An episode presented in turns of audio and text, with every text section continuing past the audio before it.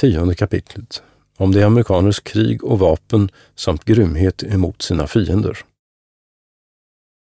Dessa indianer pläga och föra krig med andra däromkring gränsande hedningar, såsom besynligen de mykoneser och andra, men med de kristne vågade sig intet gärna ihop med, efter det höll dem för att vara kloke till att kriga och soldathantverket bättre förstå.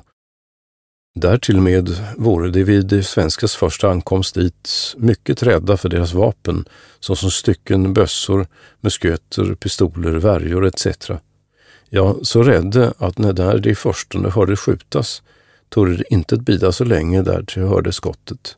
För den skull levde det mest i vänlighet med de kristna, särledes med de svenska.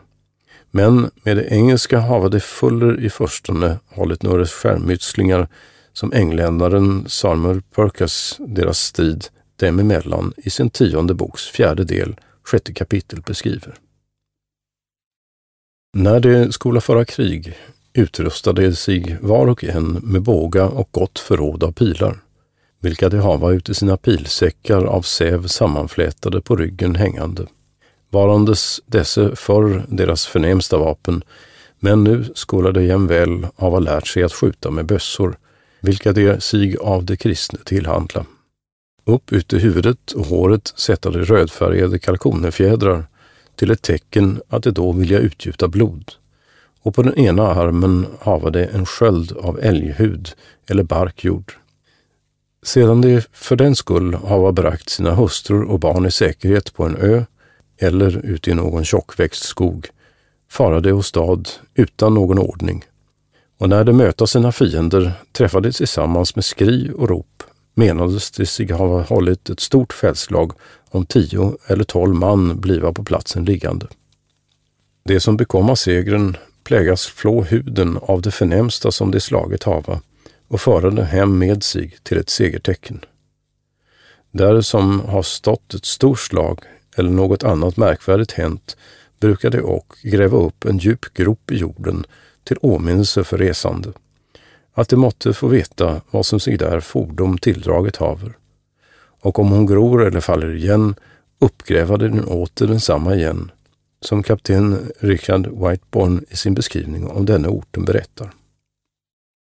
När de har erhållit en stor seger eller och blivit befriade för någon olycka, brukar de att göra upp en eld på det de offentligen därigenom betyga sin fröjd därutöver med vilken eld allesammans, både man och kvinnofolk, dansar runt omkring med sjungande och händers klappande. Då och understundom den onda skall ställa in sig och dansa ut i elden för dem. Emot dem som de bekomma till fånga är de mycket barbariska och grymme, så att de steka dem levandes, skärandes öron, näsan och tungan ut ur munnen på dem, jämväl finger och tår, samt remmar och stycken här och där av kroppen varpå de sedan kasta het aska att stämma bloden med, på det att han dem intet skall förrinna. Och det således för hastigt borta måste. Slikt exempel haves jämväl 1646 där tilldraget, medan min salig fader och farfader där voro. Ty de hade då en gång fått fatt på en av de mykeneser, vilken de hava tagit och fastbundit vid ett träd. Görandes sedan upp en eld bredvid honom, varvid han måste stå och vända sig till dess han blev så gott som halvt stekter. Sedan släppte de honom lös, givandes honom i vardera handen en eldbrand. De tog och var sin, manades honom således att komma och fäkta med sig. Denne, när han förmådde icke längre stå, utan föll omkull, sprang en utav dem till och klöste honom en skråma över pannan in till själva huvudskålen med naglarna och drog alltså huden av hela huvudet på honom.